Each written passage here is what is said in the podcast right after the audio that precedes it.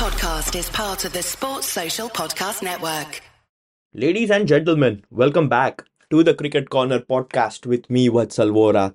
As for the first time on this platform, we are going to talk about the upcoming Cricket World Cup, the 2023 Cricket World Cup, which is to be played in India.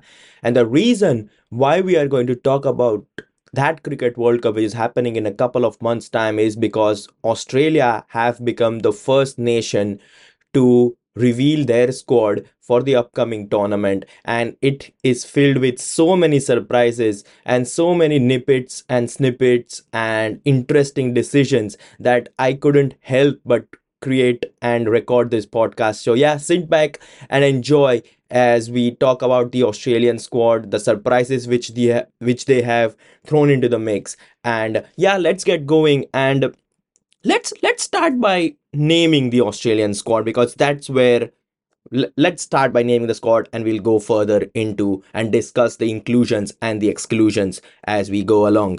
So the australian squad for the 2023 world cup so they have named a 18 man squad which will be cut down to a 15 man squad. So three players from the current squad will be removed as far as the world cup is concerned. But prior to playing in the world cup in india Australia are going to travel to South Africa for a limited overs tour.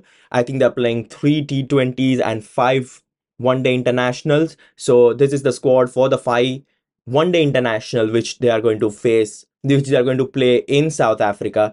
And I think after that tour, maybe they'll remove three players for the World Cup. So here goes the Australian squad.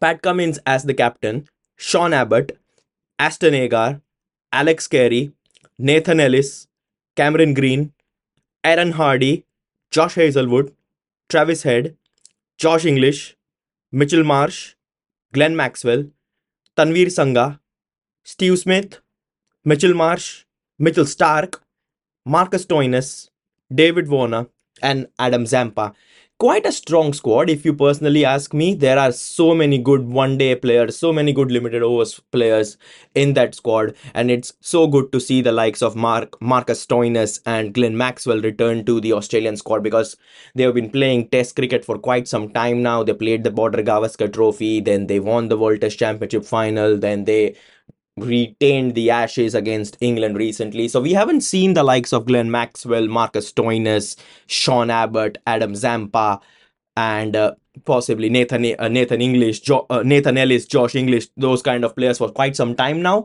and it's uh, really good to see them back. But if you listen carefully while I was reading the Australian squad, you might have noticed or you might have felt odd or you might have felt the fact that I've forgotten to name someone and that someone is Marnus Labuschagne. So let's talk about him because you are not you are right. Marnus Labuschagne was not there in the squad which I just read on this podcast is because and that's that's right yeah Mark, Marnus Labuschagne has been dropped from the Australian one day setup so let's start by talking about him because this is one of the major news as far as the Australian squad is concerned that they have dropped a relatively well known and high profile player for the World Cup. So, yeah, let's talk about him, shall we? Before we talk about the exclusion of Marnus Labuschagne, let's get one thing straight. And that is the fact that Marnus Labuschagne is one of Australia's best batsmen when it comes to Test match setup. Yes, he had ha- he has had a few hiccups here and there during the 2023 calendar year, but I think the talent and uh, and the talent which he possesses, there is no doubt in my mind that he is arguably one of Australia's best Test match player. Uh, as I mentioned, he's had a few ups and downs in this uh, in this year in the 2023 calendar year. He didn't have the best of the Border Gavaskar series up until the fourth Test match at Old Trafford. He had had a few. He has had a few starts here and there, but he was he didn't he didn't capitalize on those starts, and he was kind of how shall I put it? He was kind of failing if if that's the right word to be honest because he was getting starts we were not converting their those starts into a big score. He kind of did that in the fourth test match at old trafford where he scored that 111 but outside of that he didn't have the best time in the test setup as well.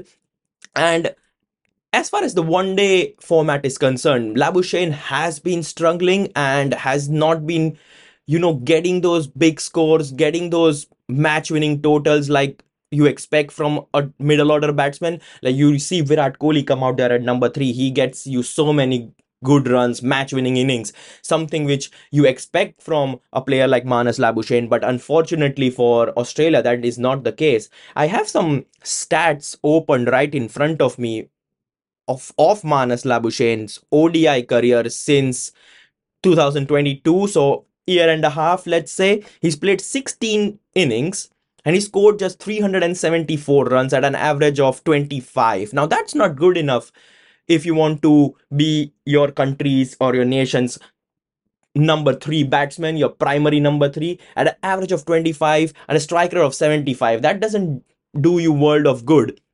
And in those 16 innings, he's gone past 50 just three occasion on, on three occasion and has not scored a ton. So that's that's really surprising to see that a player like Marnus Labuschagne's or uh, like a player with Marnus Labuschagne's caliber is struggling so hard in the ODI setup because let's be honest, he's got all the shots in the book to be successful in the ODI format, in the limited overs format, but unfortunately for Australia, that's not been the case. Like 50, just 350s in 16 innings and an average of 25. Let's say if you had an average of 25 but a strike rate of 120, you could be a really good lower order batsman, someone like Marcus Marcus Stoinis, someone like Glenn Maxwell, some, but he's a top order batsman, and you expect that average to be somewhere around 40 45 if you want to succeed being the number three. Because the the curious case with the number three batsman is that basically you could be an opener in half of the matches you play you you can always you can always see an opener getting out early and you are basically going there after just a couple of overs to face the new ball so you expect a lot more impact from your number three batsman. And unfortunately for Australia, that has not been the case with Marnus Labuschagne. So I completely understand why they've decided to, you know, drop Labuschagne out because let's be honest, even if they lose Marnus Labuschagne's caliber, they still have a number of players who can step in and play in that number three slot or in or anywhere in the middle order. So, based on the current Australian squad, let's try and predict how their batting lineup will look like now that we are aware that Marnus Labuschagne is not going to take part in the 2023 Cricket World Cup. Now, don't get me wrong, there could be an injury to someone or the other. Let's say Steve Smith picks up a knock whilst playing against South Africa in South Africa during this limited overs format tour which they are going to embark on in a month's time. Let's say he is injured. Now, if he's injured, you can expect Marnus Labuschagne to be the number one player to replace him just because he is Marnus Labuschagne. He, he has the pedigree, he has the caliber to succeed as far as uh, the ODI format is concerned. So I am not saying that the doors are completely closed for Labuschagne to play at the World Cup. But since he's not been named in the 18 man squad, it's going to be really difficult for him to break into this Australian setup now. So, but yeah, coming back to the point, uh, to cut uh, to cut a long story short, I talk a bit too much here, but yeah, let's try and predict the Australian batting lineup for their ODIs against South Africa and for the World Cup as well. So if you guys remember, Australia played three one dayers and they won that series against India, which was right before the IPL. They played that three one day internationals. I think one of them was at uh, Mumbai, Chennai, if I'm not wrong. So, yeah, in in that particular series, uh, Travis Head and Mitchell Marsh opened the innings for Australia because David Warner had the had that fractured had that fracture in his arm or finger or somewhere, which saw him miss out on two test matches of the Border Gavaskar Trophy and the subsequent one day international series, which followed soon after that. So it was Travis Head and Mitchell Marsh who opened the innings. But now looking at the Australian squad, let's pull it up real quick. Yeah, there it is. Uh, David Warner is in the squad. So, and if David Warner is in the squad, you expect him to open the innings. So, I guess David Warner would open with Travis Head. Now, you could make an argument stating that you want Mitchell Marsh to open the innings just because it gives you a left hand right hand combination at the very top you we have seen how good left hand right hand combination work as far as the odi format is concerned we have already seen uh, the likes of rohit sharma and shikhar dhawan do so well for india uh, during the uh, during the pre covid tours and uh, world cups and icc tournaments which india played in so you could make that argument that Warner and Head are not the right opening pair because both of them are left-handed. So you might want to put Mitch Marsh up there somewhere. Don't and let's be honest, Mitch Marsh didn't only play well in that ODI series which was against India a few months back. He's also had a good Ashes series as well. So he's coming into the the limited overs and the ODI ODI season in some good form, which you will expect him to carry into the World Cup because he he's well aware of the Indian conditions. He's played quite a lot of games in India, be it for Australia, be it for be it in the IPL for the for teams like Delhi Capitals. So you could make an argument for Mitchell Marsh to be at be an opener. In that regard, if Mitchell Marsh is opening the innings with David Warner, then I expect Travis Head to be at number three and Steve Smith at four. But for the time being, I'm keeping the opening pair of Warner and Head. Before we uh, dwell further forward, uh, let me just quickly remind you that there is no Usman Khawaja in the ODI setup as well. I think he was part of the Australian squad when they played in the 2019 World Cup in England and Wales. I think he was in the squad then, but he's not in the squad right now. So it's Warner Head to open. I'll put Mitchell Marsh at number three, Steve Smith at four. Then you have five, six, and seven.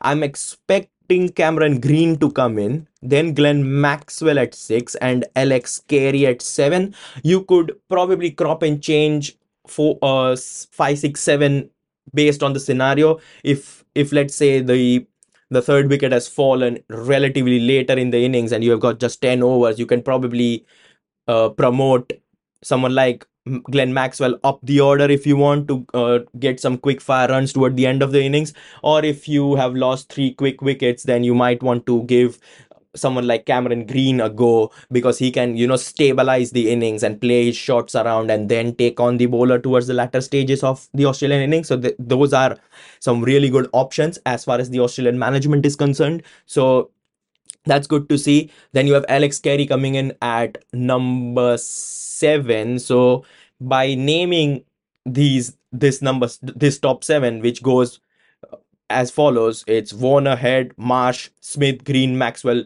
and Carey. I think you have already gotten something like 15 or 20 overs in there. Mitchell Marsh can bowl. Cameron Green is a good option, and so is Glenn Maxwell. So that's really good as far as the balance of the side is concerned. And then you can name three proper fast bowlers and a spinner. Like you can either go with Cummins, Starc, and Hazlewood the tried and tested, with Adam Zampa being your spinner, or you can have a few few newbies like uh, Nathan Ellis in the uh, in the in the team. You can also play the likes of Ashton Agar if you want to, you know, give Adam Zampa a rest. But I feel like Zampa Cummins, Starc, and Hazlewood will be Australia's go to bowling uh, in the World Cup. So, if you have a good, stable top seven, which can also give you 15 20 overs if you need it let's say someone's picked up a knock or someone's having a day off you can you can bank on the likes of Mitch Marsh and Glenn Maxwell to give you some overs so the balance of the Australian side is really really good but that leads me to talk about the Australian captain, which is uh, Pat Cummins. Pat Cummins probably had not not to say the best Australian at the Ashes because that was Mitchell Starc because he eventually won the Player of the Series, but Pat Cummins was really, really good, not only with the ball, but he showed his prowess with the bat as well. And it was really, really nice to see Pat Cummins uh, play well on the highest stage. And it, I could forgive cricket fans for forgetting the fact that Pat Cummins is actually the captain of the limited overs, sorry, the one day international side of things as well, because Australia have not played competitive ODI cricket for a really long time now. And when they played India in that series, in the three match series right before the IPL, I think it was Steve Smith who captained Australia on that occasion and not Pat Cummins. So it is it is something which can be which cricket fans can forget that Pat Cummins is actually the captain of the Australian ODI setup as well. But yeah, he is. But there are a few doubts about his fitness as well. I have an article opened here right in front of me from the ICC website, and it says that uh, Captain Pat Cummins will be racing against the clock to be fit for the opening contest of the World Cup after it was revealed that the fast bowler picked up a fractured wrist during the recent Ashes series against England. Cummins has been advised to let the injured area rest for six weeks, and the right armer is hoping to return to playing prior to the commencement of the World Cup. So, a few question marks here and there as far as Pat Cummins' fitness is concerned, but um, by the look of this article, it feels like he should be back fit as for the World Cup. There's still a couple of months remain, and uh, he has plenty of time not only to be fit for the World Cup, but he can play in those one day internationals against South Africa as well. Not the whole series because the injured part is going to take six weeks, but he can come up and return towards the latter stages of that South Africa innings and then carry, carry on playing in the World Cup. As far as the Australian World Cup schedule is concerned, they have um, their opening game on the 8th of October in Chennai against host India. So let's and the and the time I'm recording this podcast is 7th of August. So exactly two months after they've named their squad they're going to play in the World Cup. So I think it gives enough time for Pat Cummins to return from injury. So yeah, that is that quite good. And as I mentioned, that the strength and depth of this Australian squad is so so good. Let's say you are not going to have someone like Pat Cummins in that South African ODI series. You you still have Sean Abbott, you still have Nathan Ellis. You can go with an extra spinner if you want. You have picked the likes of Tanveer Sangha. You have Ashton Agar, as I mentioned. You can even have an extra all rounder in the form of Marcus Stoinis, which will lengthen your batting and will give you good overs here and there as well. So there are so many permutations, combinations possible with uh, the squad which Australia have announced. So it's really, really good to see, and it feels like a really strong squad from the outside. Let's briefly talk about the two new inclusions in the Australian squad as well, and those being Aaron Hardie and Tanveer Sangha. Aaron Hardie, another one of those Western Australian all rounders. He's 24 years old. He's played for the Perth Scorchers in the BBL, has represented Australia at the under 19s level as well. And he's had a decent first class career, don't get me wrong, a highest score of 174.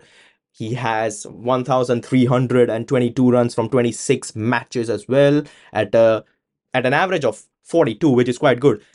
He's limited overs career has been quite little, and he's not played too many limited overs in his career. He's played 16 list, list A matches. He's played 46 games in the T20 format as well. And he's able to score at a strike rate of 136 in T20. So it, it goes to goes to show that he's one of those Cameron Green kind of players who can come down the order and tonk the ball here and there. He's decent with the ball as well. He's picked up 51 wickets in first class cricket. He's picked up 21 wickets in T20 and 15 in list A. Uh, in his list A career as well. So I think he's one of those how shall I put it? Uh, one of those wild card entries which you tend to see get picked for the World Cups and for the big ICC tournaments as well. So it is really good to see someone like uh, Aaron Hardie get his opportunity in this Australian side. Don't get me wrong, being an Indian living in the UK, I I didn't know much about Aaron Hardie before recording this podcast, but stating his stat statistics from the ESPN Cricket Info website, I feel like he's a decent player, and I think he's done really well to warrant a place in this Australian side because in his re- recent first class game for Australia A, he did score 115 against New Zealand A, which was back in April, so a few months back. Don't get me wrong, but I think he's done well. I think he warrants his place based on the, the statistics and the promise which is shown. And moving into uh, moving to uh, Tanveer Sangha as well, another one of these um, young Australians coming through. Leg break, right arm leg break. So there is the reason why he is being picked into the pro- provisional squad, the 18 man squad, is because being a spinner always gives you an upper hand when the big ICC tournaments are happening in, in the Indian subcontinent. That is the reason why one can expect someone like Tanveer Sangha to be picked. He's picked up uh, 37 wickets in T20 cricket. Uh, he bowls at an economy of 7.46, which is quite good as far as T20 cricket is concerned. His economy in List A, where he's played just five games, though, he's it's 5.12. So yeah, good economy rate, and I feel like could be a wild card. But unfortunately for Tanveer Sangha, I feel like Australia have a good array of spin bowlers in their squad. They have the likes of Glenn Maxwell, who can bowl part time. You have frontline spinners in the form of Ashton Agar and Adam Zampa. Do you need another spinner altogether? They say when you play limited overs format, be it T20 or ODIs, you need at least three spinners when you're playing in the Indian subcontinent. But I feel like Australia do tick those boxes. They have Zampa, they have Ashton Agar, and then they have Glenn Maxwell. Now, you could make an argument stating that only one of Zampa or Agar would play. And if you pick Maxwell, then then you just have two spinners. But I think that's the way Australia roll. To be honest, they they would rather have Starc, Cummins, and Hazlewood rather than get an additional spinner. Although talking about it, additional play, additional spinner does make sense. You could either play Starc and Cummins or Hazlewood or Cummins because Cummins is the captain, so he's going to play. And then you can play Agar and Zampa because you already have a quick in Cameron Green. You're already oh, you are going to play Mitch Marsh up the order as well. So you have got part-time quicks as well. So there is an argument which can be made in favor of Ashton Agar and Zampa both playing together. But yeah, Tanveer Sangha, another good youngster coming through. He's played for the Sydney Thunder. He's been part of the Birmingham Phoenix squad as well in the 100. And uh, how has he done recently? Let's have a look. Um, picked up 4 for 56 back in June whilst playing for the Australia A side against Sri Lanka A. So that's in his favor. But yeah, Hardie and Sangha are some players which uh, will be kept an eye on heading into the World Cup. But it is really, really, really, good to see uh, youngsters getting a go, even though they might not be picked heading into the 15 man World Cup squad. So, yeah, that was a quick reaction of Australia's World Cup squad. Well, not only the World Cup squad, but also the squad for the upcoming one day series against South Africa. But primarily, this was the provisional squad for the World Cup as far as the Australian side is concerned. Well, that and to be honest, that was not the only squad which Australia named today. They also named the T20I squad for the three match series against South Africa, and it goes as follows. If you're interested, Mitch Marsh is going to captain that side. Then there's Sean Abbott, Jason Behrendorff, Tim David, Nathan Ellis, Aaron Hardie finds a place in this squad as well. Travis Head, Josh Inglis as their only wicketkeeper. Spencer Johnson, Glenn Maxwell, Matthew Short, Steve Smith, Marcus Stoinis, and Adam Zampa. So a few few inclusions here and there, like few newbies, like like with the likes of Spencer Johnson in there, Aaron Hardie is there. It's good to see Tim David return to the Australian setup as well.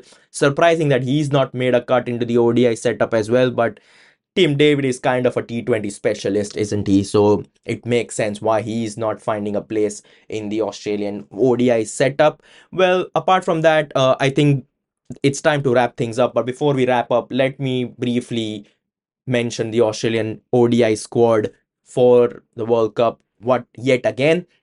And it goes as follows Pat Cummins as the skipper, Sean Abbott, Ashton Agar, Alex Carey, Nathan Ellis, Cameron Green, Aaron Hardie, Josh Hazlewood, Travis Head, Josh Inglis, Mitch Marsh, Glenn Maxwell, Tanveer Sangha, Steve Smith, Mitchell Marsh, Mitchell Starc, Marcus Stoinis, David Warner, and Adam Zampa. That's the squad.